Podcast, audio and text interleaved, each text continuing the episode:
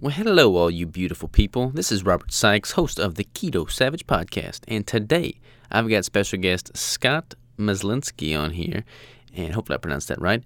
We are talking carnivore, all things meat eater. It's going to be good.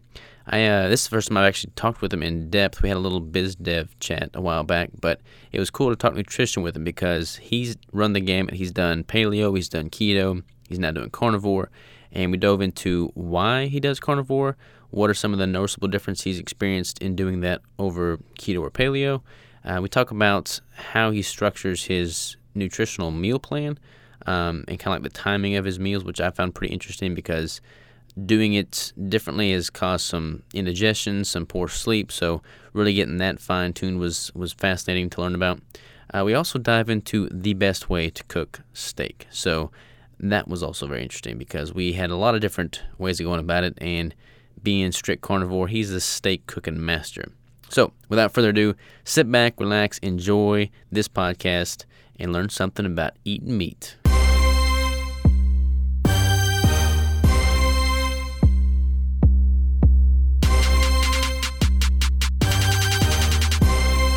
We're live. Scott, how are you, man? Great. How are you, Robert? Thanks for having me. You bet, man. I'm doing wonderful. I want to dive into a little bit of everything here because you run the Carnivore Cast podcast, which is growing wildly successful as we speak.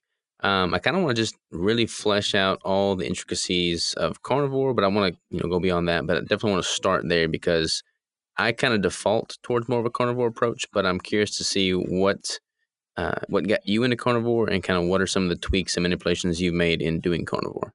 Yeah, awesome. Actually, before we even get there, just kind of give me a little background on you and why you're even in the keto space. Let's just start from the very beginning.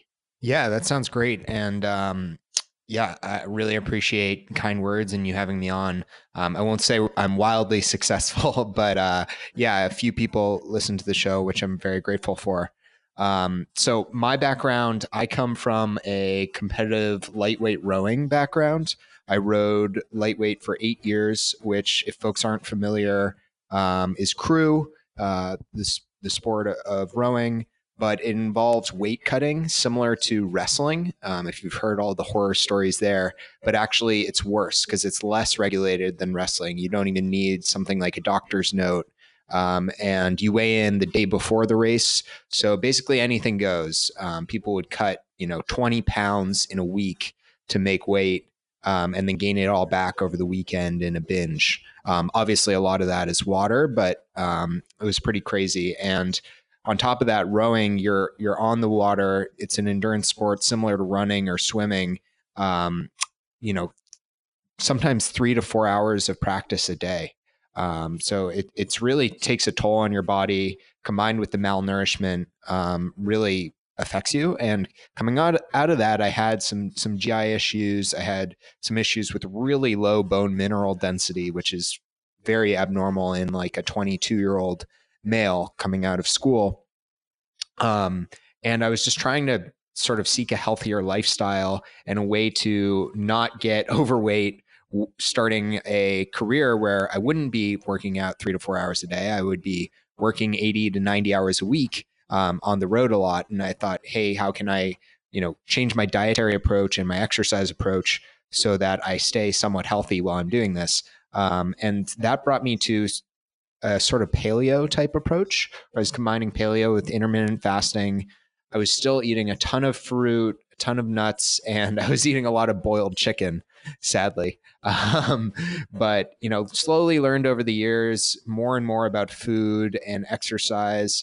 Um, and things my body responds well to, um, and naturally evolved towards more of a primal approach, Mark Sisson, um, Rob Wolf, and then eventually a ketogenic diet, uh, following the influence um, of a lot of a lot of people popular in, in the twenty thirteen, twenty fourteen timeframe. Um, and then eventually uh, just found eliminating more and more foods I felt better and better, energy-wise, productivity-wise, performance in the gym, uh, my sleep, my mood, um, my satiety, uh, a- as well as my digestion.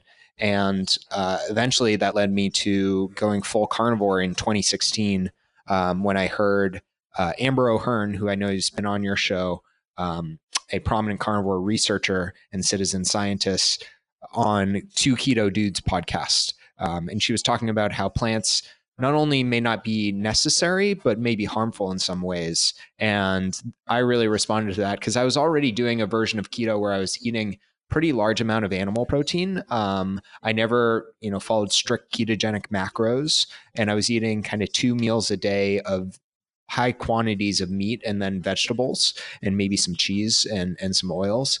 And I just said, hey, I already love eating a bunch of protein. Um, why don't I try this out? And it was actually around the same time Sean Baker started Carnivore, I believe, and he was doing his experiments on Twitter too. And I felt great. Um, I made a lot of mistakes along the way, but in Carnivore now for about three years. Um, and, uh, and that's what led me to start the podcast about a year ago. Um, part of it was, you know, it's so important. We talk about it a lot, but the community aspect of a diet or lifestyle change. Um, and I felt somewhat isolated. Uh, you know, not a lot of people you meet in everyday life outside, unless you're sort of a keto or, or a carnivore entrepreneur, um, follow this this dietary lifestyle or way of eating, keto or carnivore. And so it was a way for me to connect with people, it was a way for me to learn, and a way for me to kind of try to give back and hopefully inspire some people to think harder about their their dietary choices and experiment. I love it. I love it.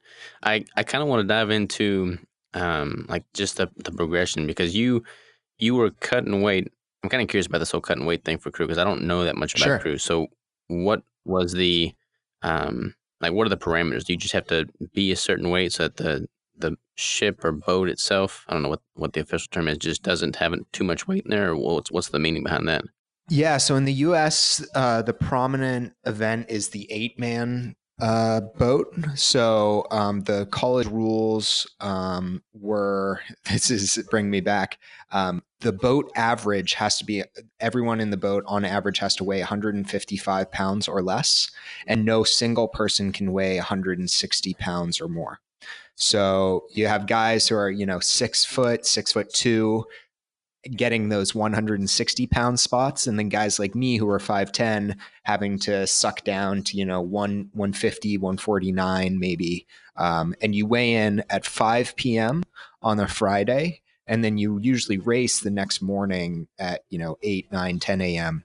Um, so guys would literally like cut out water on, you know, Thursday, um, midday. They would basically stop eating food on Wednesday, um, maybe have some almonds on Friday, you know, just dry almonds, unsalted, and not drink anything, all the while maintaining practices, having hard practices, having um, rows each day leading up to the event, sometimes twice a day. And then um, really crazy guys would like just like chew gum and spit and sweat all day Friday.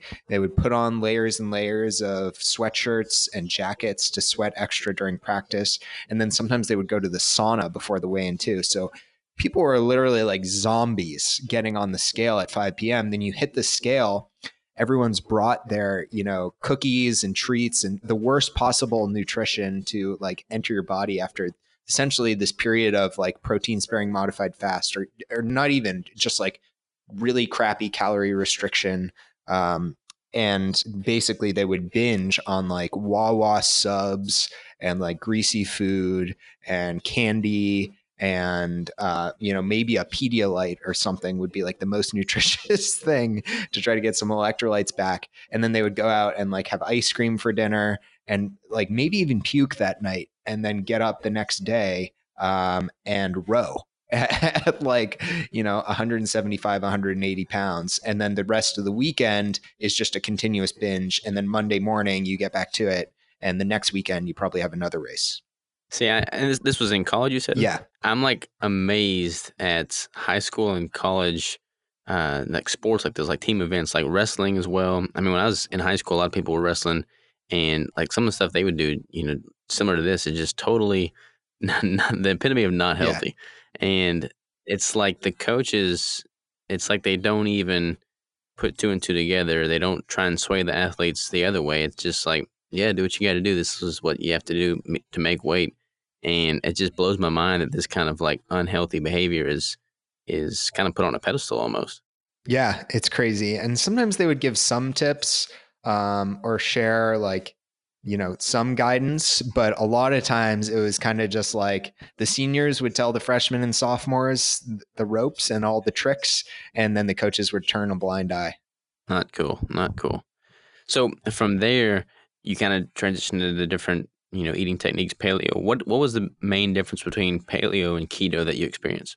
Yeah. Um, so on paleo, I would say I was having a lot of problems. One, I was just getting fat, um, which isn't normal for like a, um, you know, twenty-two year old who's cooking all his own meals, um, and eating to satiety. I would have some like, basically I would go out to like nice dinners and have like dessert and, uh, a more wide array of food, like once a week with my girlfriend at the time, now wife.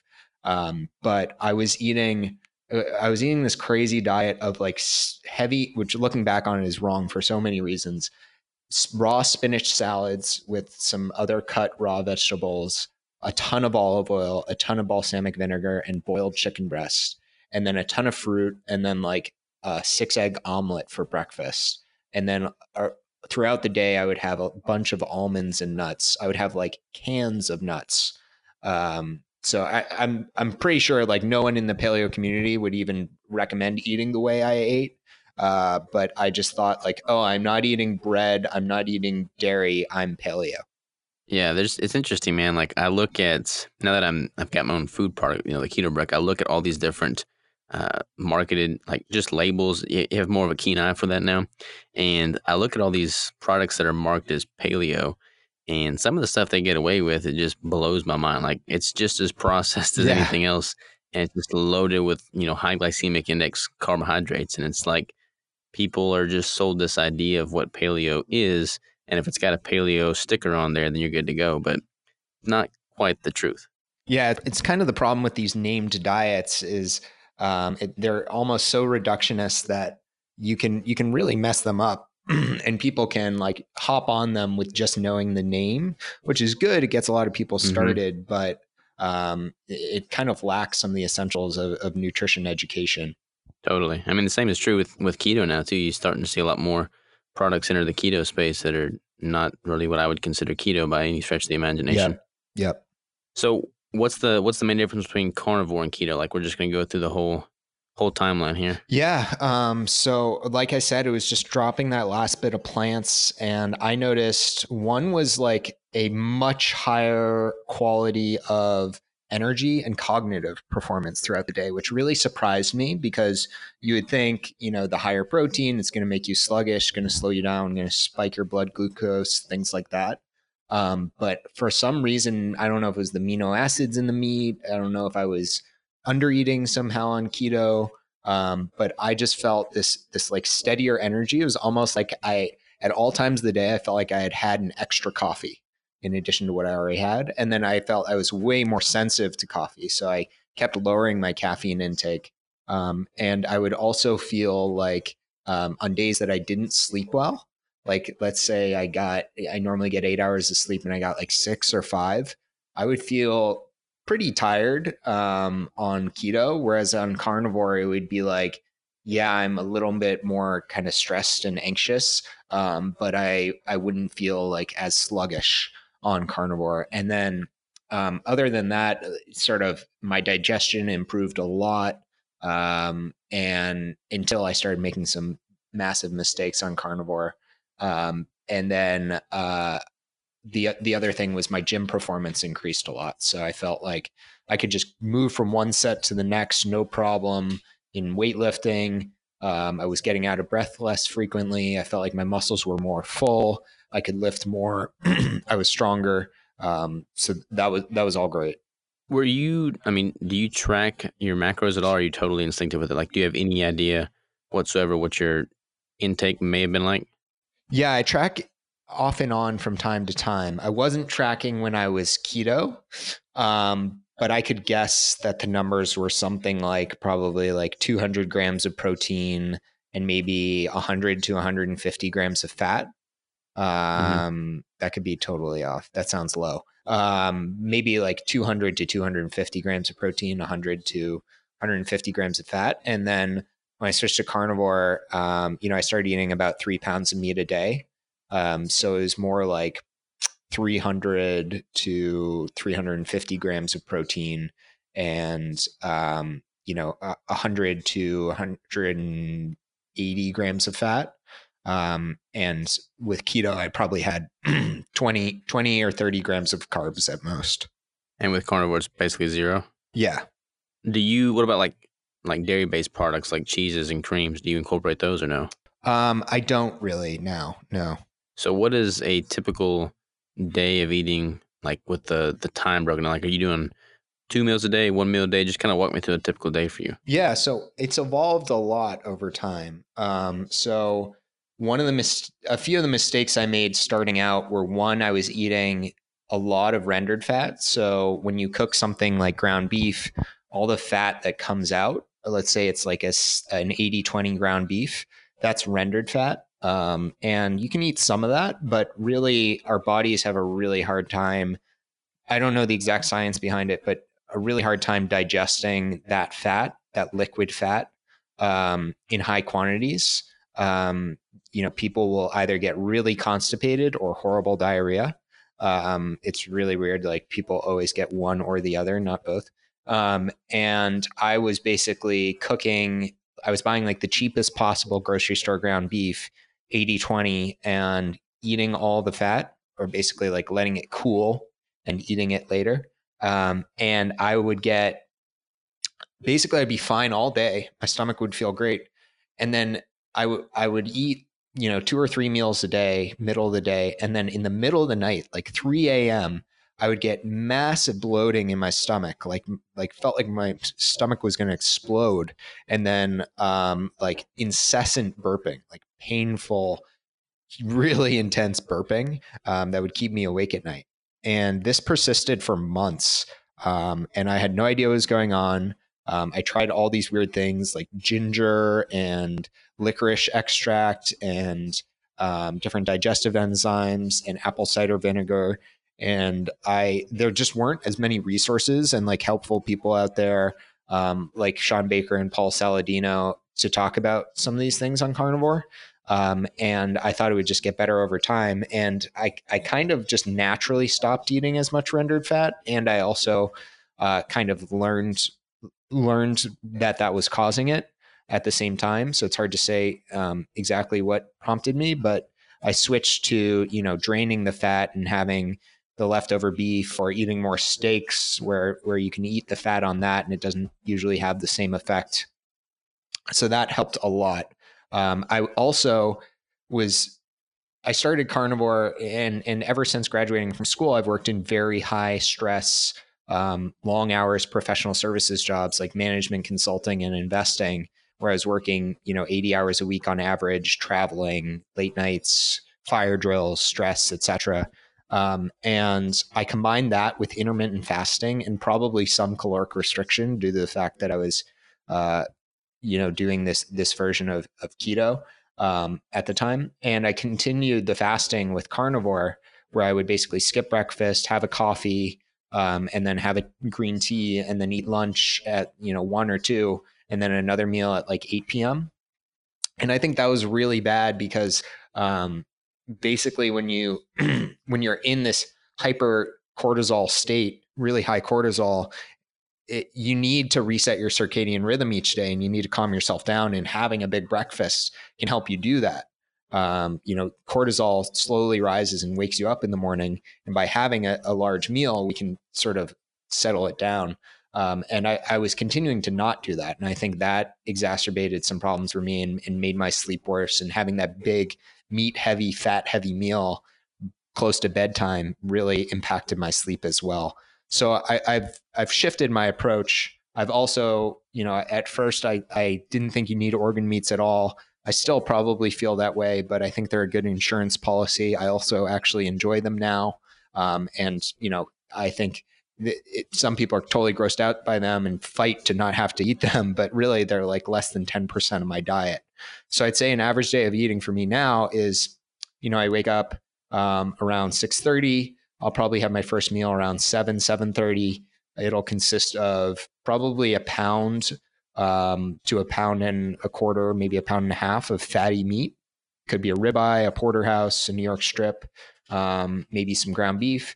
And then in addition, I'll have some kind of side dishes. So maybe it's a couple eggs with the yolks, of course. Maybe it's some salmon roe. Maybe it's a small piece of raw liver.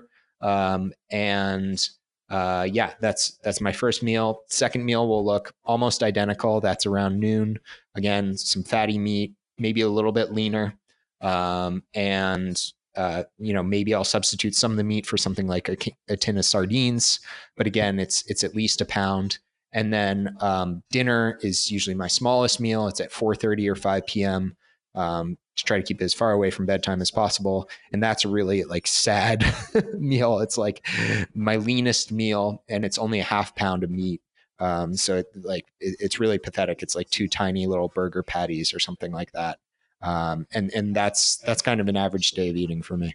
I like it, man. It's, it's interesting because it's counter to what most people in the keto space probably doing. Like you're like most people are uh, doing like a, a fast throughout the morning hours, whereas you're eating pretty much yeah. right after you wake up. Um, I agree with, you know, having that smaller meal several hours before you go to bed, because I don't know, I, I've kind of played around with that. I feel like I, I fall asleep easier when I have a big meal right before I go to bed, but I don't feel like the quality of my sleep is better. I feel like the quality of my sleep actually decreases. Yeah. Yeah. I've, I've seen a lot of your, I really enjoy your newsletter and a lot of your posts around, um, around sleep have been really interesting to me and some of your experiments.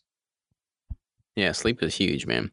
Um, so I want to dive into the, the, the fat, like the rendered fat causing all the digestive upset. That's, that's interesting.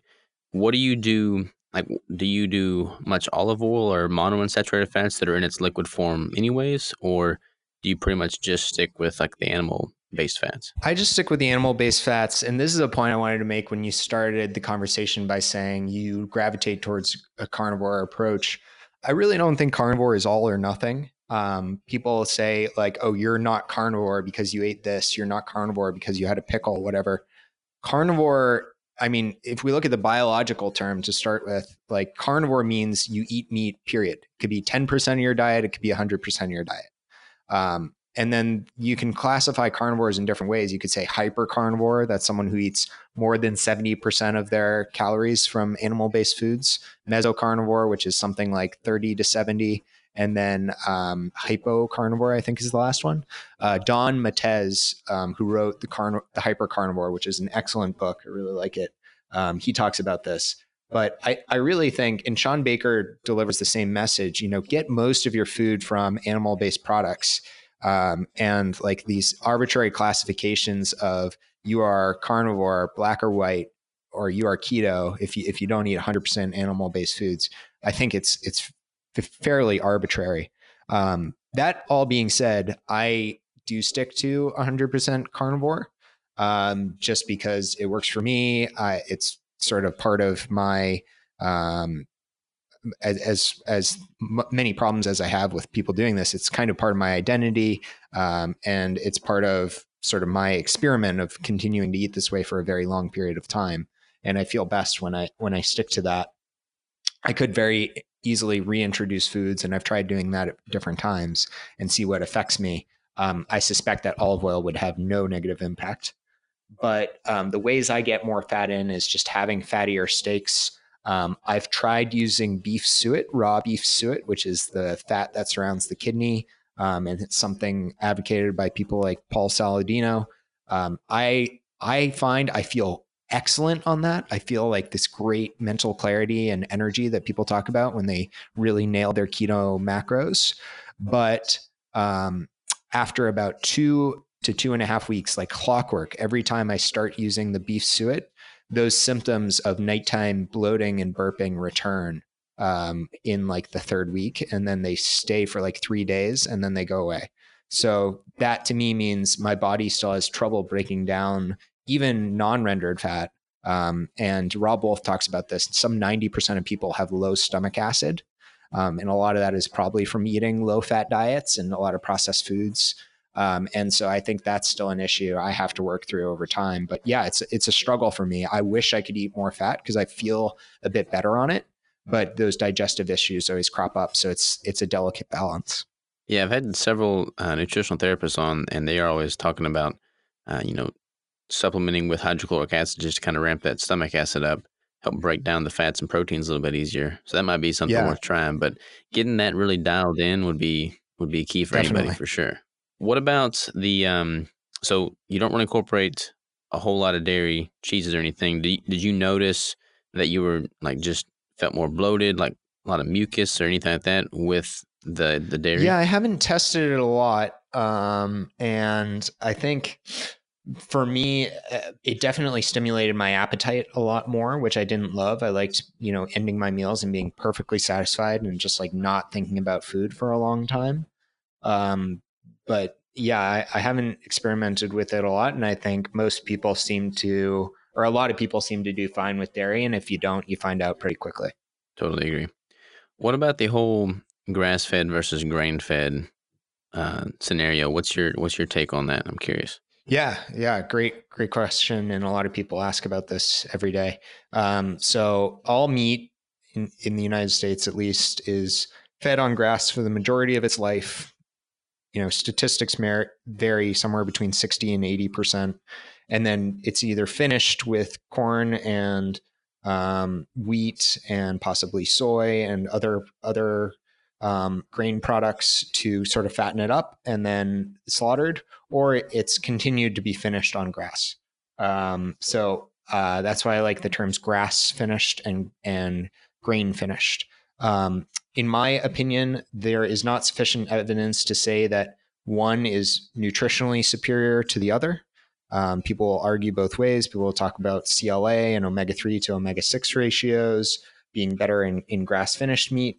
Um, but really, the difference appears to be pretty negligible on an absolute basis. On a um, proportional or, or percentage basis, it is high, and people often report it that way. But basically, as soon as you eat some meat that's higher in omega six, like pork, bacon, chicken, um, turkey, you're basically erasing all of the difference between a week's worth of eating grass-fed, grass-finished, and uh, grain-finished beef. Um, so I think that's negligible. Um, in terms of the environmental impact, Um, people much smarter than me will debate this. Some will say that grain finished is actually better for the environment because it uses up less land, uses up less resources. They're eating a lot of the food that we wouldn't be able to consume as humans.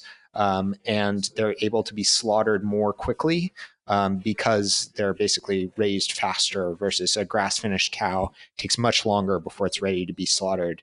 Um, and, and then a lot of the cuts, uh, like the fatty cuts, there's, there's less fat available on a grass finished cow. Um, so you can't eat it, eat, eat as much of it, or, or you have to eat like very, very lean.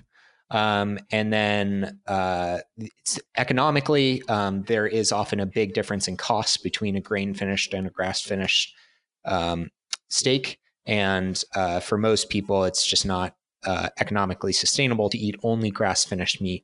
So all in all, I think the, the difference is negligible. Eat what you prefer, eat what you can afford. And, um, you know, you should be worrying way more about other things in your diet before thinking about that difference. Totally agree there. I mean, I think, you know, you don't want that to be the limiting factor by any means. Yep. Do you personally gravitate more towards the grain finish? Um, I eat, I, I'd say eighty percent of my diet is grain finished. Um, that's what I buy in the grocery store unless there's something incredibly on sale. And then, you know, I love to treat myself to like a divine marbled Delmonico steak from U S Wellness Meats from time to time, or, um, you know, some of these, some of these, um, meat companies will send me like, uh, Teton Waters Ranch will send me beef and I'll enjoy that. Um, but yeah, I, I don't, I'm definitely not dogmatic about only buying Uh, grass finished. I also, uh, I should mention, I belong to a meat C S A, which is pretty cool. So if people have heard of community shared agriculture, it's essentially farmer, small farmers um, or ranchers have a really hard time predicting demand for their products, whether it's vegetables or meat. Um, so if you join something called a C S A, it's like a subscription where a bunch of people pool in and say, you know, I will get whatever you have available once a month. And you basically get a box. Um, And I belong to one in, in the Massachusetts area called Walden Local Meats. Uh, I've done it for years, even before I was carnivore. And they have awesome grass finished meat from all local farmers that they pool um, around the area. So I do get that once a month. That's awesome. I've never even heard of that. So you, is there like a, like a national website where you can just go and find your locational C S A, or how's that work? Yeah, it's, it's a great question. I don't know. There's one that's, um, uh, I think it's something like Eat Wild or Eat Local, where you can find local farmers. Um, the Strong Sistas on Instagram always talk about it, but, um, there, if you just Google like meat C S A, um, and in your state, you'd probably be able to find a couple. Nice. I will definitely check that out. What about wild game meats? Do you ever try to incorporate that much, or can you tell a difference with them? Yeah. I mean, I'd love to, uh, like some of the videos and pictures you post of your, your hunts and like eating the, eating the deer, like right after you kill it, just sounds like so incredibly delicious. Um, and so like, you, I think you, both you and Joe Rogan have talked about like having a fresh killed animal. First of all, just like emotionally, that appeals to me, like saying like, I went, I found this animal, I killed it. I know exactly how it was, how it died, how it was like processed. Um, and then I ate it within like twenty-four hours of it dying. That sounds like awesome to me.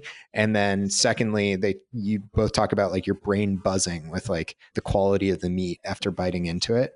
Um, I haven't had that experience, but I would love to someday. Well, shoot, man, I'm going to go hunt this weekend. I'll get you fixed up if I kill anything. I, uh, yeah, man, that sounds great. I, I totally see the the point in there not being that much of a, a range and difference between the quality of a grass-fed versus grain-fed, or finished rather, you know, in that scenario that you described. But like for me, just looking at, you know, the basic underlying foundation of what like a wild game animal is doing throughout the entirety of its life, I just have to assume that margin of difference is significantly more for like a wild game meat. It's much leaner meat, so yeah, not as easy to get the fat ratio up, generally speaking. Yeah. But the, I mean, the flavor profile is totally different, and the yeah. the color of the meat is totally different. Like everything is totally different. So I would have to assume that margin is is quite a bit wider. Yeah, I would assume it is too for for wild game meat. And one thing to know about um, grass fed, I should have mentioned this earlier, is a lot of times you'll see grass fed in a grocery store. Um, as of, uh, I forget what year it was, but I think it was twenty sixteen, the, the label grass-fed is no longer regu- rel- uh, regulated. So anyone can put that on their food pretty much. Um, it's almost entirely arbitrary. So you might think you're getting this amazing grass-finished ribeye, like what you would get from U S Wellness Meats, when you go to your grocery store and it says grass-fed, but those are two entirely different quality animals.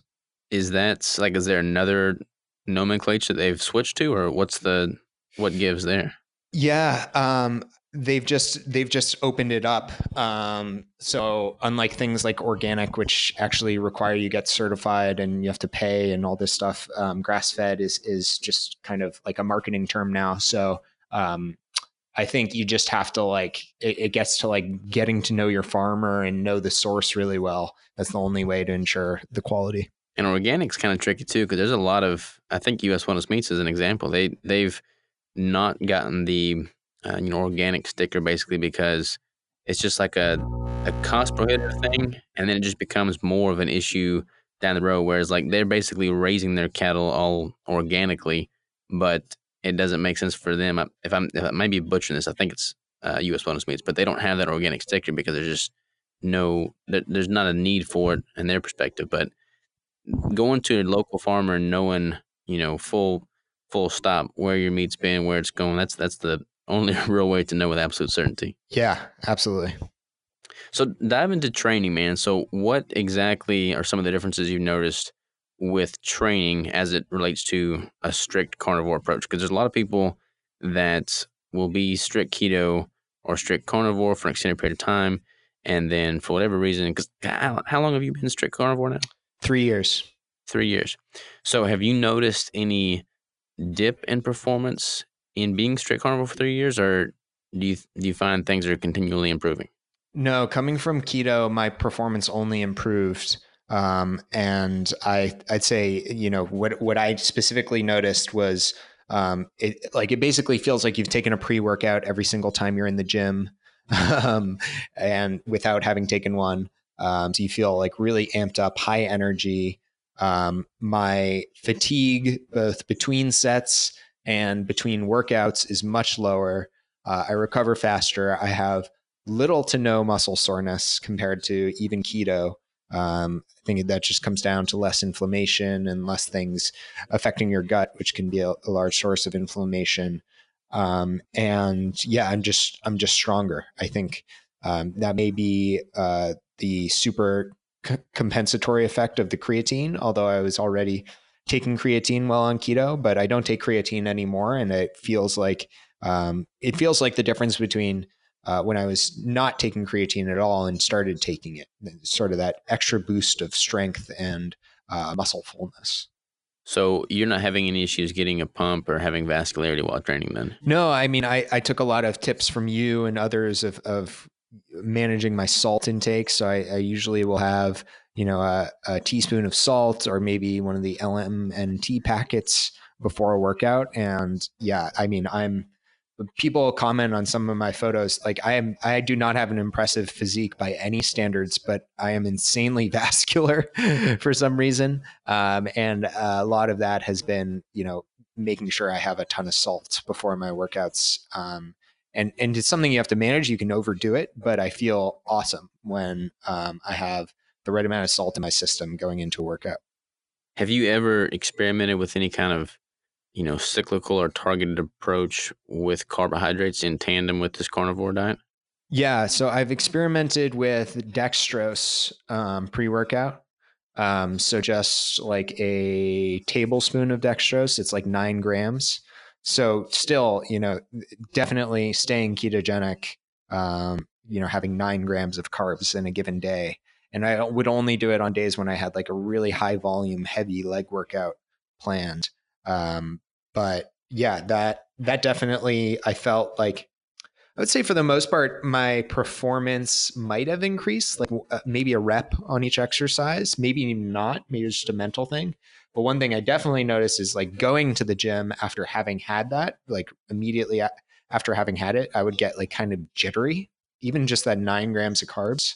And you feel like kind of psyched up, um, which I, I almost didn't like. Um, because it was almost like it, you, when I go into the gym, I want to have a good workout, but I don't want to feel like anxious. You know, I'm not trying to like have a peak performance every single time I'm going into the gym. I more think of going into the gym as like setting the table and getting the right dose of stimulus. I don't want to like go in and crush myself. I don't want to think about it as a test. Um, so th- I, that was part of it that I didn't exactly love. Did you notice any increased vascularity on the, the days that you experimented with the dextrose? I can't say I did. Um, I would say doing things like, uh, I would say what it did increase is my ability to, um, like stack isolation exercises at the end of my workouts. Um, so basically, um, you know, my typical workout will be two to four compound movements and then, you know, w- one to three isolation movements. And I basically felt like after I'd had the carbs, even though it was towards the end of the workout, I was just like able to run from one isolation movement to the next nonstop very easily. And resting felt unnecessary and insignificant between like supersetting uh, my last isolation exercises. Gotcha. Gotcha. Interesting, man. I'm always curious to get people's take on what they've noticed with, you know, dosing carbohydrates pre, post, intra workouts uh, compared to not at all, just to see if there's a difference. Um, I've, I've found that the longer people are following a, you know, stricter version of keto or carnivore, the less difference in a in a positive way they see with the carbohydrate. Oh, that's if that makes really sense. So like if they're not deeply adapted, they they notice more of a benefit from the carbs, like they can have a more profound, aha, this is actually working, versus the more adapted they are to, towards like a keto or carnivore approach, it's like they don't really notice as much of a positive or even any positive impact from the carbs. Yeah, I can see how that would be true. And I mean, you've been keto adapted for how long now? And, and you you you haven't needed them, obviously. Yeah, I don't, I stay away from them for sure. Um, what about, I, I want to dive into cooking a little bit because a lot of people veer away from carnivore um, because they feel like there's just not enough food variety. And that's why I don't call myself a, a carnivore. You made a good point earlier when you were saying like there's the hypo, hyper, and what was the just medial, meso carnivore. And I don't, I don't consider myself, you know, hardcore strict carnivore by any means. I, I say, you know, carnivore-esque version of, of keto, because I am one hundred percent keto. I've been strict keto for five years now, and I can, you know, hang my hat on that and say, look, this is my lifestyle. I don't deviate from it. This works really well for me. There's no need to deviate from it. But I couldn't say that I'm a strict carnivore, because there's oftentimes we'll have, you know, I'll have a salad if I'm craving a salad, or I just, I have a little bit more variety. Um, so I don't put myself into that bucket, but ninety percent of the time I'm definitely eating just meats, um, you know, with some type of fat. Like I'll have heavy cream and stuff and coffee. But for you being more towards the strict carnivore approach, what do you do about like food variety? I found, I found that the longer you're strict carnivore, the less food variety you even crave. So it's kind of a non-issue, but what do you find yourself kind of doing to mix things up? Yeah, that's definitely a thing. Um, I mean, when I started out, I was, I was, um, eating things like, uh, you know, trying to make these bacon cheeseburgers and, um, you know, uh, bacon cheeseburger, like casserole type dishes and all these weird concoctions. Um, for me now, variety is like a ribeye or a porterhouse or a New York strip. Um, but I, yeah, I, I mean, I do vary the way I cook things, not for variety's sake, more for, um, like trying to get a certain taste, and it depends on the amount of time I have. So, you know, if I'm super rushed, I'll just chuck the steak in the air fryer. I like to do it from frozen, so it actually stays more rare in the middle and you can get more of the crisp on the outside. Um, whereas if you defrost meat and then put it in the air fryer, it tends to result in it being medium or just not cooked enough on the outside. Um, I'll sometimes... Can I pause you there real quick? Because I have not mastered this at all. And I, I need I need you to help me with this one, because sure, I've yeah. tried the, the steak from frozen in the air fryer. And like I, I did it the other day. I had uh, uh, the founder of U S Wellness Meats on, and this is what he does too. And I'm like, okay, I got to try this. And no matter what I do, it's like it always turns out chewy. So I'm doing something uh, wrong. I think I actually got this from that podcast when you had him on. That was a great one. I, I forget his name, John something. Um, yeah. So uh, what I do is you take a steak, and it obviously depends on size, thickness, et cetera. But let's say it's like about a pound and an inch to an inch and a half thick. um, also, something to know is like the size of your air fryer uh, affects how quickly you can cook the food. So I had a four quart air fryer. Now I think I have a six quart air fryer. It's huge, but it actually takes longer to cook. What brand is it? Uh, the one I had before was Philips, I think. And the one I have now is like Omork or something. Um, it was just the biggest one I could find on Amazon. Yeah. I think the Ninjas are actually the best. Yes. Uh, if I could go back, I would get one of those. Um, but yeah, the bigger the air fryer, the slower your food cooks. Um, something to know. So I don't preheat the air fryer at all. I set it to four hundred, and for a completely frozen, you know, one, one-ish pound, one-ish inch thick steak, I do about six to eight minutes per side on four hundred. Um, and that comes out pretty perfect. That's medium rare when it's done?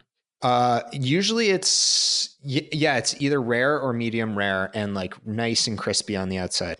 Do you have to let it rest for any period of time, or you pretty much just cut into it right as it's done? No, I cut cut into it right away. I actually think uh, there's this really funny um, website. Uh, it's actually a serious website. I think it's called Meat Science or something. Um, but they actually compile all these studies on like, I don't know who funds these studies, but like ways to cook meat. And there was this extensive article I read once about how resting meat is like a complete myth. And they did controlled experiments where you like eat the meat right away versus you let it rest. And the difference in the amount of juices that's that like spills out, which is the reason people say you need to rest the meat, is like to reabsorb the juices or whatever. It's actually fairly negligible. Um, so pro tip for people, you don't really need to rest your meat. You can if you want, but. Interesting. I like it. Well, what were you saying? The other other methods you're using? Yeah, so I have a skillet, cast iron skillet from Lodge. I like to use that sometimes. I just heat it up. I, I leave the leftover tallow or fat that cooks off in the pan over time, and then I'll just clean it out every two to four weeks. um, and put some more beef tallow in there from from that I've saved and stored in the fridge or from Epic. Um, I buy, buy their beef tallow sometimes. Um, and so I'll cook stuff in that. It takes a while to heat up. Um, and to get any real good sear on a steak, I find you, it needs to create smoke. And living in uh, the small one bedroom Boston apartment I live in, uh, that's not ideal. So I've kind yeah, of smoking your stuff out, setting the yeah, alarms off. Yep.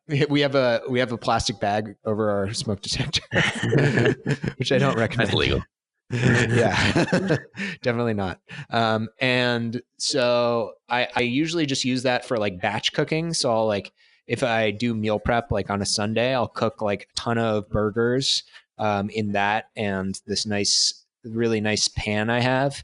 Um, and then um, I use the air fryer like more if I'm trying to have food fresh right away. Um, but sometimes me and my wife will be like cooking a meal at the same time and we'll fight over who gets the air fryer.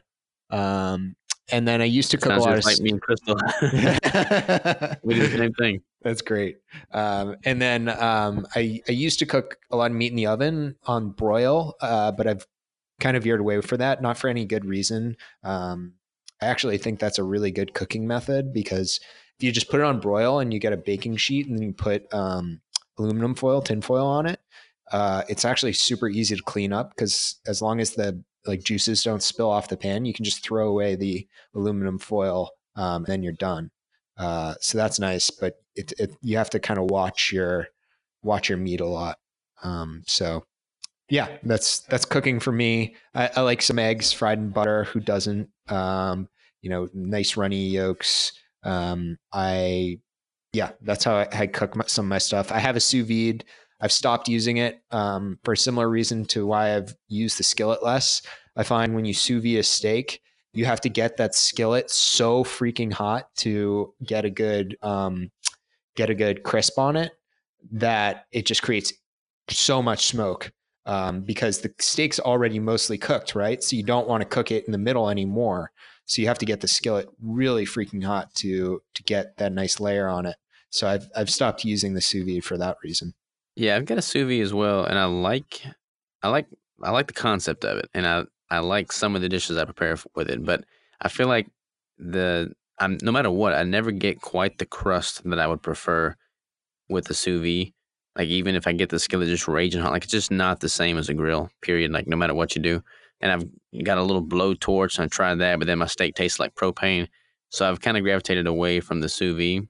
Plus, it's probably not optimal to have your food just soaking in a plastic bag. Um, yeah.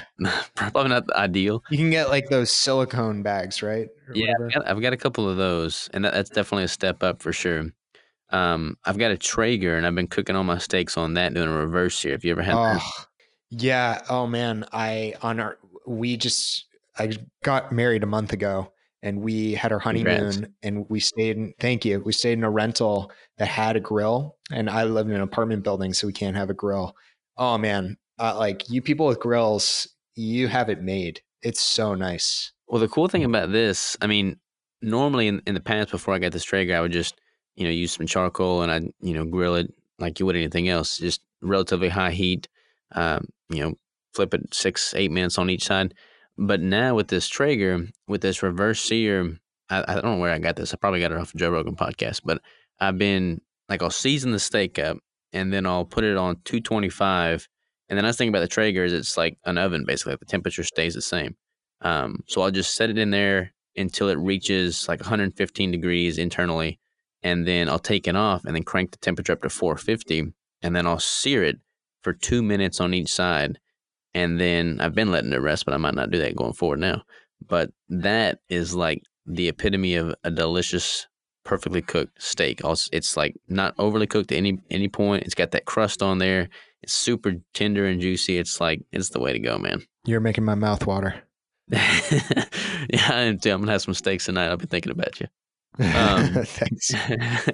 so, so what, what do you got in the pipeline, man? Like what is coming? Like wh- where do you see Carnivore going in the future? Because it's, I feel like it's kind of gained a lot of traction and momentum right now. I feel like right now it's kind of like this civil war in the health and nutrition space between like carnivore and vegans, it seems like. I don't know. What's, what's your take on that?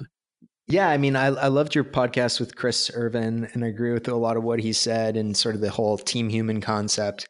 I think if anyone is paying attention to what they eat and trying to control their health, I admire that, because so many people aren't. So many people are just eating completely unconsciously and putting in, in their mouth whatever appears in front of their faces or whatever's marketed to them. Um, mm-hmm. So I, I'll say that to start. I'd say I think...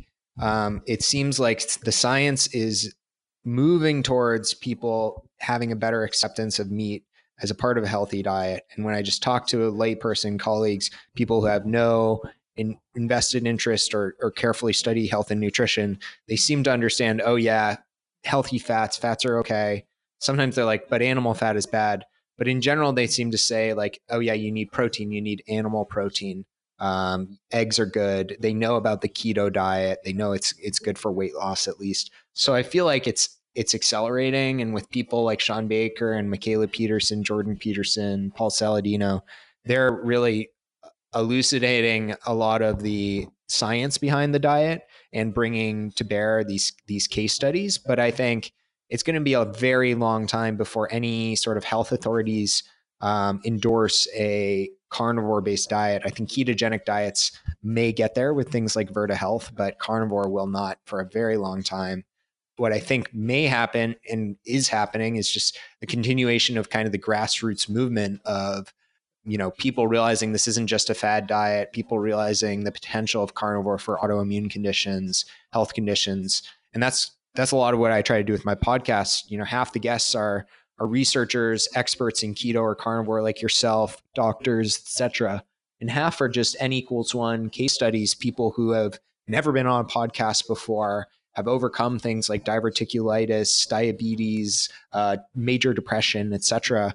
Um, and I try to bring them on the show. Um, and so, you know, someone out there searching for diverticulitis who's really suffering can maybe discover and hear this person's story. And, you know, it's not scientific, but maybe that'll just inspire them to, to give this a shot for thirty days or sixty days and, and see if it works for them.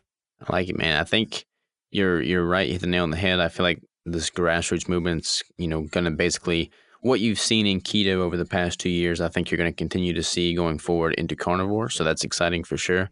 Um, I mean, I consider carnivore like a subset of keto. So they kind of go hand in hand. Um, with a clean keto approach and not all this crappy stuff out there. But it's cool for me to be able to see people take a carnivore approach, which is basically like the epitome of an, a true elimination diet, and just give their body the, the you know, optimal nutrition, uh, you know, super clean ingredients, incredibly nutritionally dense foods, and then all these, these health issues and concerns they've had seemingly just disappear.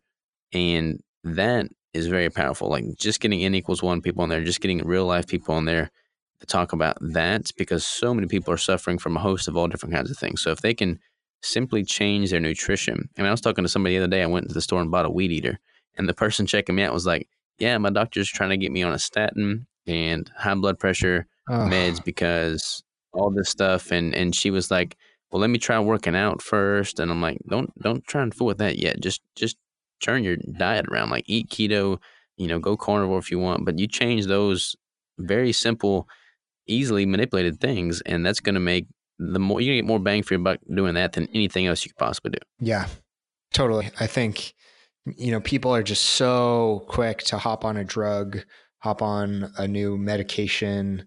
Um, I just really wish people would experiment a little bit more. And I think that's that's hopefully where I see this going more. That's if I could hope for one thing, it's it's people being willing to self-experiment um, with different diets and seeing what works for them directly. one hundred percent, man. Well, keep doing what you're doing, spreading the word on your podcast, man. The more people that hear about it, the better. Thanks, Robert. You too. You bet, man. And where where can people go to listen to that podcast and find you on the social interwebs? Yeah, yeah. Feel free to reach out to me, ask me a question. I love hearing from people. Um, it's ca- the Carnivore Cast on any any podcast player, Apple Podcasts, Spotify, Overcast, et cetera. Um, or go to carnivore cast dot com, all one word, or just search me on on Instagram. It's Carnivore Cast, and yeah, like I said, reach out. I'm I'm always happy to help. Awesome. Well, Scott, again, brother, it's been a been a pleasure getting you on here. I really appreciate your take on all this. Uh, you articulate your your thoughts very well. So keep doing what you're doing, man. Appreciate Thanks, Robert. You. Really appreciate it. See you, bud.